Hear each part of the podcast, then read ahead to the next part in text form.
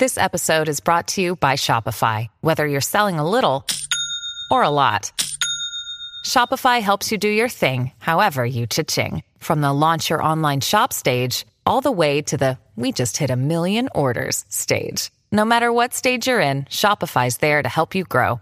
Sign up for a $1 per month trial period at shopify.com slash special offer, all lowercase. That's shopify.com slash special offer.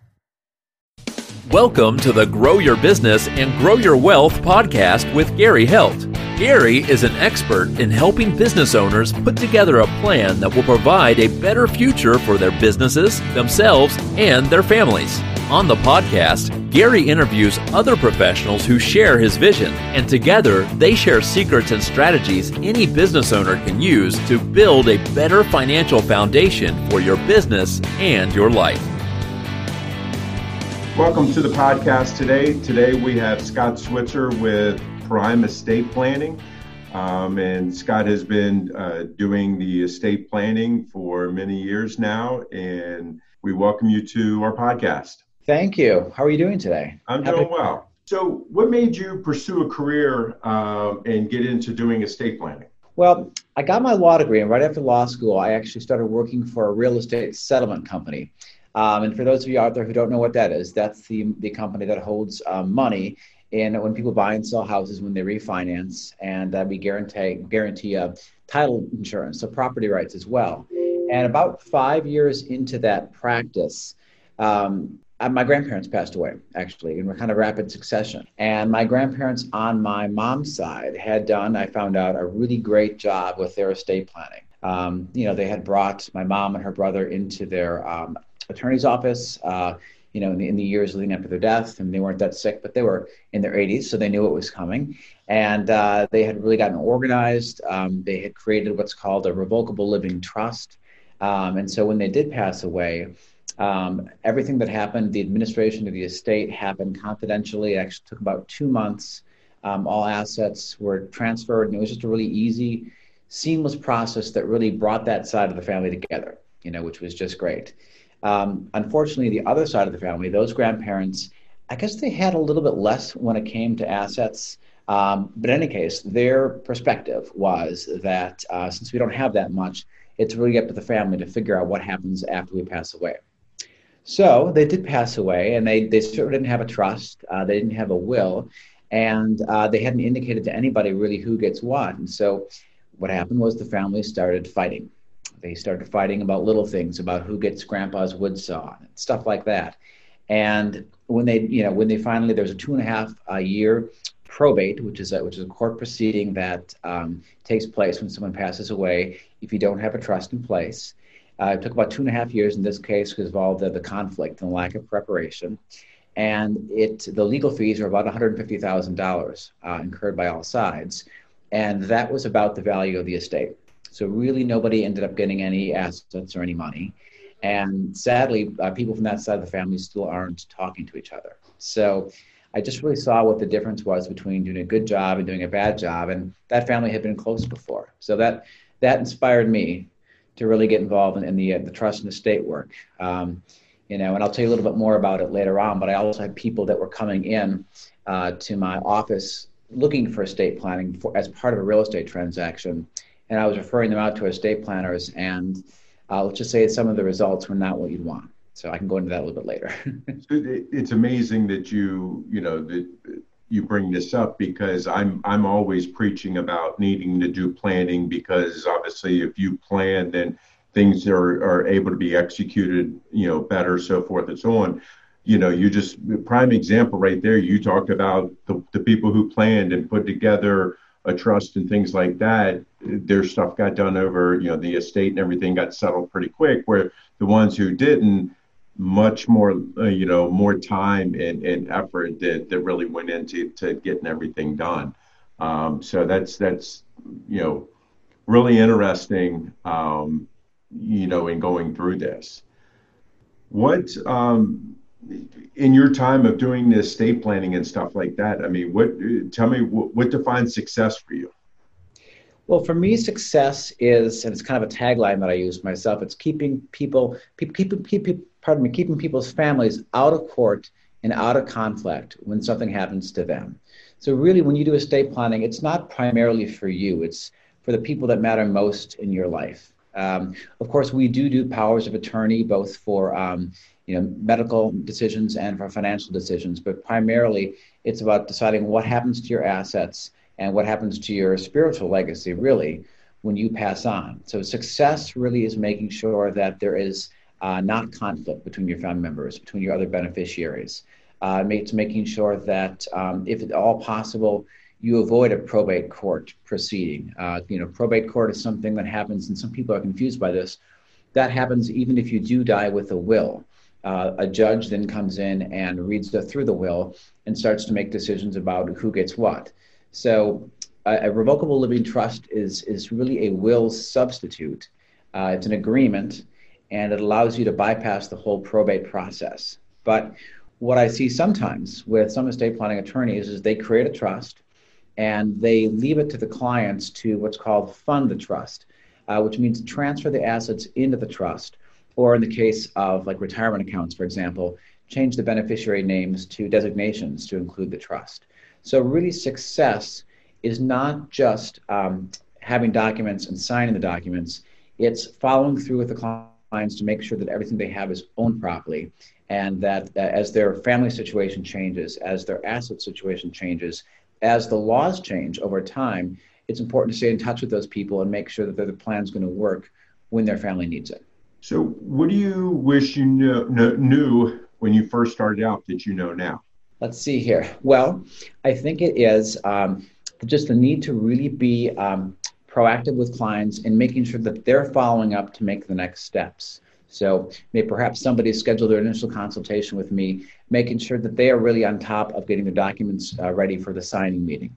Uh, making sure that we, we have a three meeting process. So, our third meeting is where we go through the funding of their trust, and we have actually an interview process where they get to pass along their spiritual legacy. But I think uh, coming from the title business, uh, from the real estate side of my practice, I was used to a situation where other people are constantly reminding us and keeping us on their schedule. And I realized with estate planning, people have a tendency to procrastinate. So it's all it's, it's, it's on us. It's incumbent on us to set the schedule and to hold people accountable and to make sure that they are making they're meeting their deadlines because you know it's a it's a topic that for a lot of people um, they're uncomfortable with. Uh, it might bring out conflict in a relationship, and so it's all about getting them comfortable with it and then making sure there's the follow through. What are some of the questions that your clients aren't asking you that you really wish that they would be? Well, you know, I think a lot of my clients. Here's an example. I have a lot of clients who are real estate investors, and that's my background in um, in the real estate field. I think a lot of them don't realize that in the context of a real estate investor, you have several pieces of real estate in different jurisdictions the District of Columbia, Maryland, Virginia, California, and so forth. What they don't realize is that if they do no planning at all, or if they do only will based planning, if they don't properly fund their trust, um, their probate uh, situation, their case is going to be even more complicated and costly uh, for their family. I would say typically, on average, the cost of going through probate is usually around 5% of the value of your probate estate. And that includes, just real quick, cash, taxable investments, and the market value of your properties.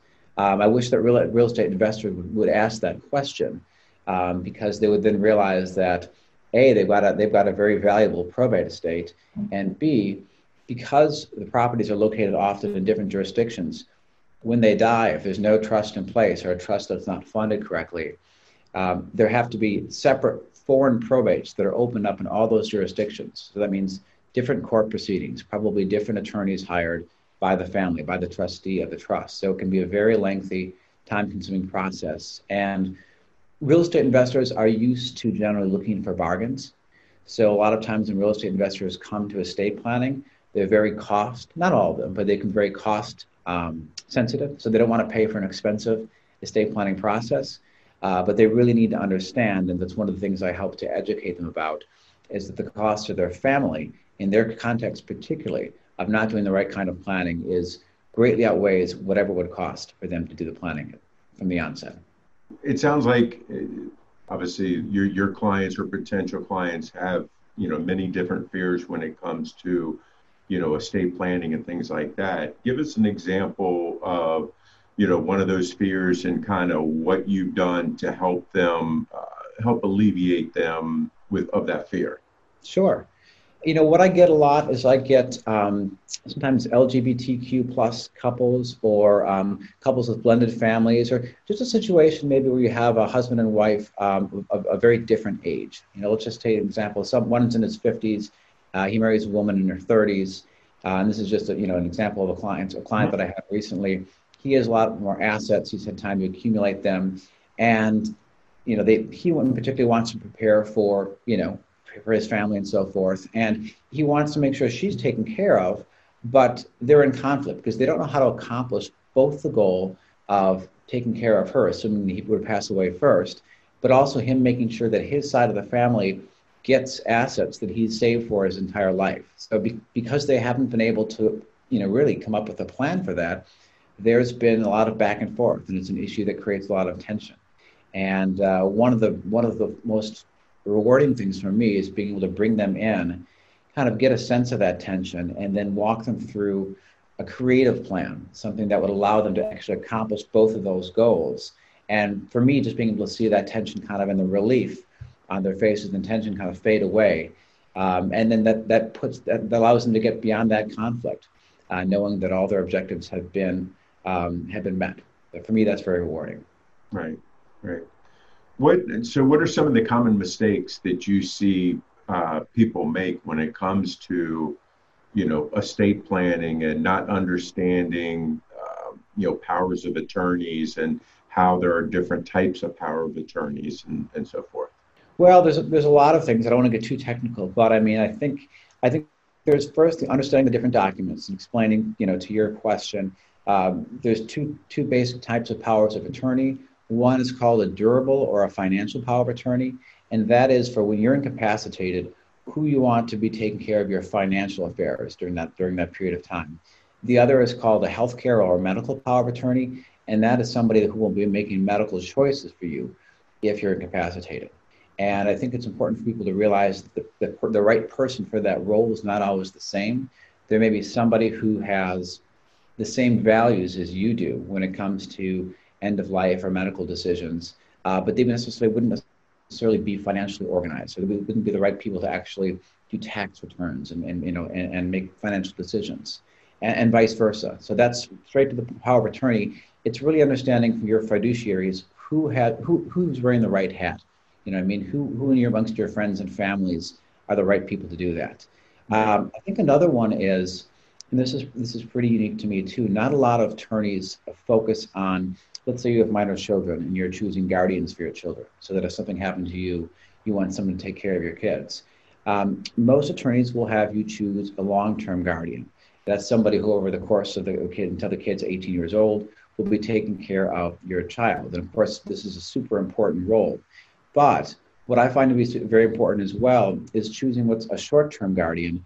So let's say something happens to you and your husband, and you're in an accident and um, your long-term guardian perhaps is your sister who lives on the west coast and you're here in dc so the police find you know you're home with the babysitter. Eventually the babysitter has to call the police because they can't locate you and the police come and uh, maybe they contact your sister or not but during the period in between when an accident happens and something happens to you until when your long-term guardians can be located and brought all the way in children are often to take into protective taken into protective custody and that can be a very traumatizing event for kids. So I think it's equally important to have short term guardians who are just friends of the family who live in the neighborhood who your kids would feel safe with uh, to stay with for a few days until your long term guardians are taken in.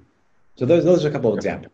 And I, I think that, you know, it's it, interesting that you bring that up because I, you know, in, in talking with the state attorneys and individuals and stuff like that, I've never had anybody ever bring up, you know, looking at it from a long term versus short term, um, you know, guardianship for your kids. So, I mean, that's that's that's a really great point. Um, and I'm going to say that's one of the reasons why you use a professional like you, um, because right. you guys have done this a lot and and, and um, can can help people through all of this. Um, what's another reason uh, why somebody should use a professional like you to to help them uh, with the estate planning? I mean, I think really if you want to have a a plan that's going to keep your family out of court, a do-it-yourself solution just really isn't going to do that. Um, I would say do-it-yourself planning, which would mean going online and finding a will, a power of attorney, and so forth, would be appropriate for people who are who are being responsible, who don't have minor children, who don't have much in the way of assets that would go through probate, but you know are in their 20s, maybe 30s, and are just are trying to do something better than nothing. And I think that's that's that's the appropriate time. But really, anybody who has assets that would go through probate, I think it's very difficult to um, take a do-it-yourself approach. Um, you know, find you know create a revocable living trust, and then uh, fund that trust without the guidance of professional. Um, it gets even more complicated when you look at what do you want to happen upon both the death of you or the death of you and your spouse if you want your children or other beneficiaries to have a trustee or have someone else that would come in and manage that money for them until they reach a certain age beyond the age of 18 a do-it-yourself approach just isn't going to work for that. Um, i had a client that came in this weekend actually and they have a child with special needs. So part of the solution for them was to create a special needs trust to make sure that um, their child would not miss out on federal and state benefits and so forth that are designed for him because he inherits um, the, the parent's estate. Again, that's nothing that you can accomplish yourself by going online. So, really, you know, when, when people learn about what uh, what is involved and how they really stand to benefit, it's it's to the benefit of just about everyone, I would say.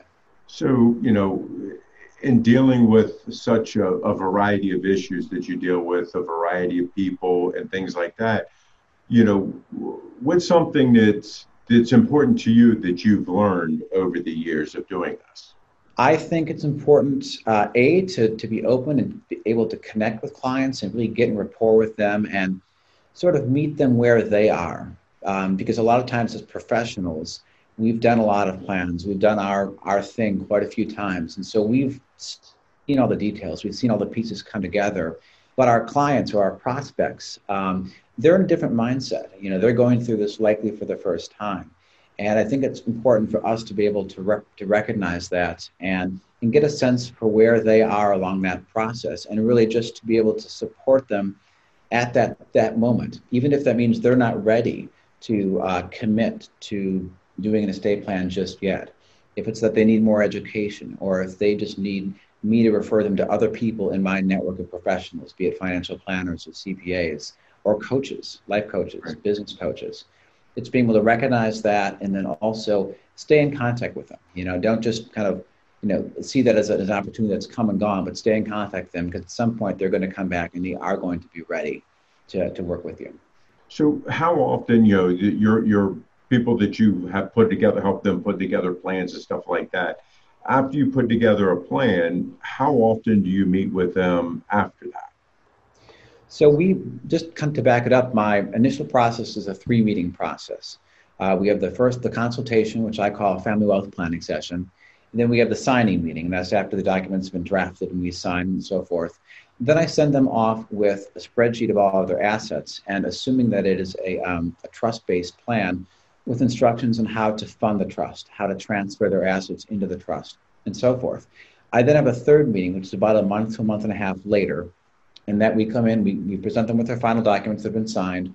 We check in on their funding to see um, how that's coming along and see if they need any help from us. And we also have what I call the priceless interview. But that's, um, I give them a stack of questions. They pick about a half a dozen. And I ask them those questions and keep a recording, either a video recording or an audio recording. And this allows them to pass on their spiritual legacy to their family uh, when they're not there. So it, either it's to their kids or it could be the trustees in terms of um, some verbal instructions that, that give them an insight on how they want them to manage money on behalf of their kids, the rest of their family. So that's that's the three meeting process. It takes about three months. Um, it can take a little bit longer during these times as people are scrambling and so forth. Sure. We've taken that process totally virtually as well. So typically you'd meet in person for all these things. We can now do the meeting completely virtually, and people are finding that to be really helpful during this time too. But what I do also for all of my clients is I have a complimentary check-in once every three years. And that's just, again, to check in to make sure that they're owning their assets correctly and to see uh, what's changed in their life and then reflect upon what's changed in the law that might affect their estate plan. so I know that that you know recently um, I had a client who unfortunately didn't have the complimentary uh, complimentary you know three year type thing. And um, they were estranged from their children and you know had remarried and everything else. And then now they passed away. And now the son is the person who's the the executor and is going I don't want to say against everything that dad wanted, but basically going against everything dad wanted because, you know, there there wasn't the instructions and then so much had changed and so forth. So I mean that that's a that's a great point um, in, in doing that because you know just following up with life changes. Yeah, it's it's not a set it and forget it um, process really. I mean, think about if you have a financial planner or or your bookkeeper or CPA um, you would never go to your financial planner once in your life and then assume that right. the rest your, your, finances are going to be just great until you die. You right. realize you've got to meet on a regular basis as things as you make more money, as you change jobs, as things change in your life. And so, um, you know, uh, some people that I work with need to meet with me on an annual basis. Those are people that own their own business or own several businesses. So their situation is changing on a regular basis. But for most people, once every three years is just a healthy thing to do. Um, you know, and if there's not that much that's changed, that's great. They can just reflect upon that. But more often than not, that I find that there are things that change. And even where, as a professional, I think, okay, I've showed these people how to fund their trust. That just means that any assets they get from now on, they'll just, you know, they'll buy it in the name of their trust. But, you know, people people forget. They forget the details of the estate planning. What for me, might seem like second nature. Other people need to refresh a little refresher. And I, I guess that's to circle back to one of your points earlier about the online cookie cutter type of, of program that you could do. Well, if you don't have somebody following up with you, just like you said, it's kind of, I always talk to people about, you know, they put together their business plan. It's great because they put it together, they put it in their drawer, and they don't look at it again until somebody tells them five years later, hey, what are you doing with your business plan? And they, you know keep doing that so same same same situation here well and it matters i mean one of the things i touch upon with my clients too because a lot of them are business owners um, is they've created a business. You know let's say it's taking off and so forth. They'll say okay what happens when you die? Because currently you're leaving it all to your spouse. So i'll turn to the spouse and say you're going to be running this business right? And typically the spouse will say no no way. The question is what's your business succession plan? Now you've got a business that's making money but what happens if you get incapacitated or die? You know, what's right. going to happen to that business? Are the people that are inheriting the business, the people that are entrusted with making those choices, really the right people that would want to do that or have the right skill sets to wind it down or sell it? So, what, what, who's the ideal client? What does the ideal client for you look like? Well, I mean, first of all, I work in, in DC, Maryland, and Virginia. So for right now, uh, for people who live out of that area, I would tend to refer them out to other attorneys that I now and trust.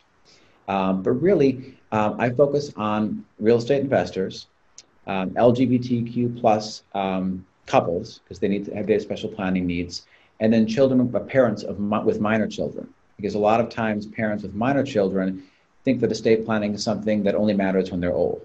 Uh, right. But the reality is, um, you know, it's, it's, almost more important for those people to have the plan, have the plan in place because um, they have little kids, and if they haven't given thought to who would take care of them, both long term and short term, that's a real missed opportunity. That's a real risk to their family. But I mean, in general, um, I would say for me, for my practice, anyone in the DMV area who um, who cares about their family and cares about what happens after they leave this world, and who has prop, who have property that would pass through probate. So people who own real estate in the DMV area, um, because in, in, DC at least, and it's similar in Maryland, Virginia, if you have less than $60,000 in assets in your probate estate, um, your estate would go through an expedited, faster process where probate wouldn't be quite as quite as bad. So people who have less money than that, uh, at the very least, I, I, I give them the option of not creating a trust, which can save them a little money.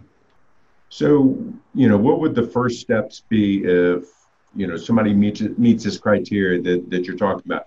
kind of what are the first steps that they would take to be able to get in touch with you to kind of uh, start the process?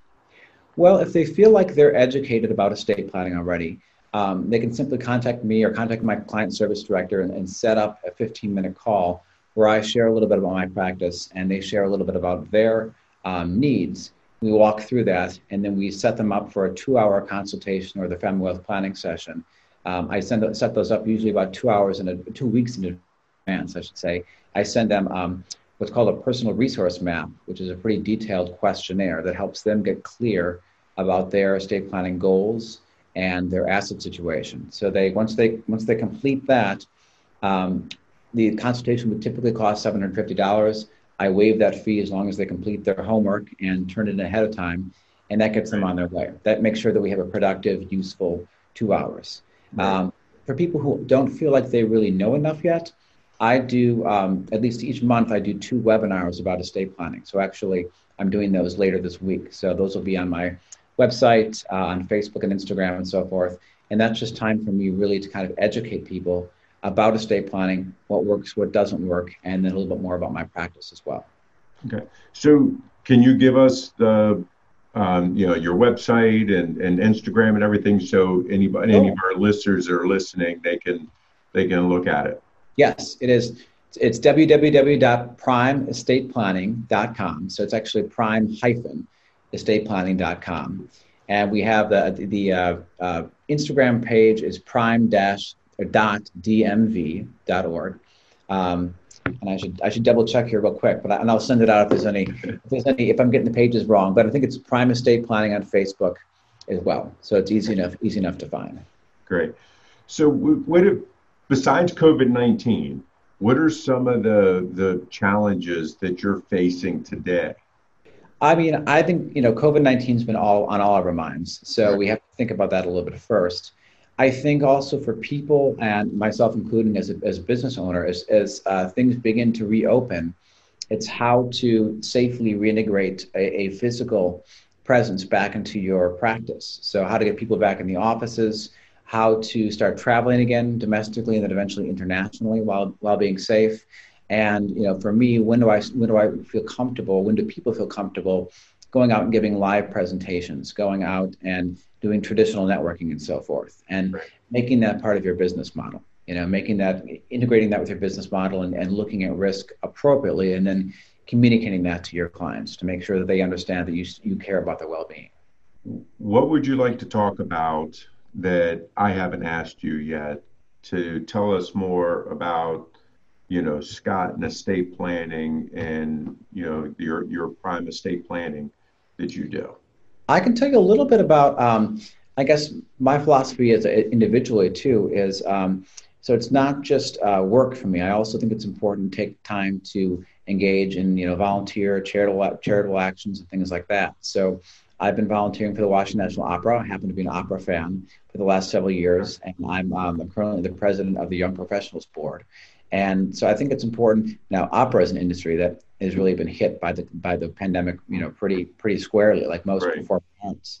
Um, so I think it's really important to take time and not just be defined by your profession, even if it's really important to you, but to have outside interests. And what I found is that the um, people that I've been working with in the performing arts community, they find out about my estate planning uh, business and what I have to say, what I have to offer here.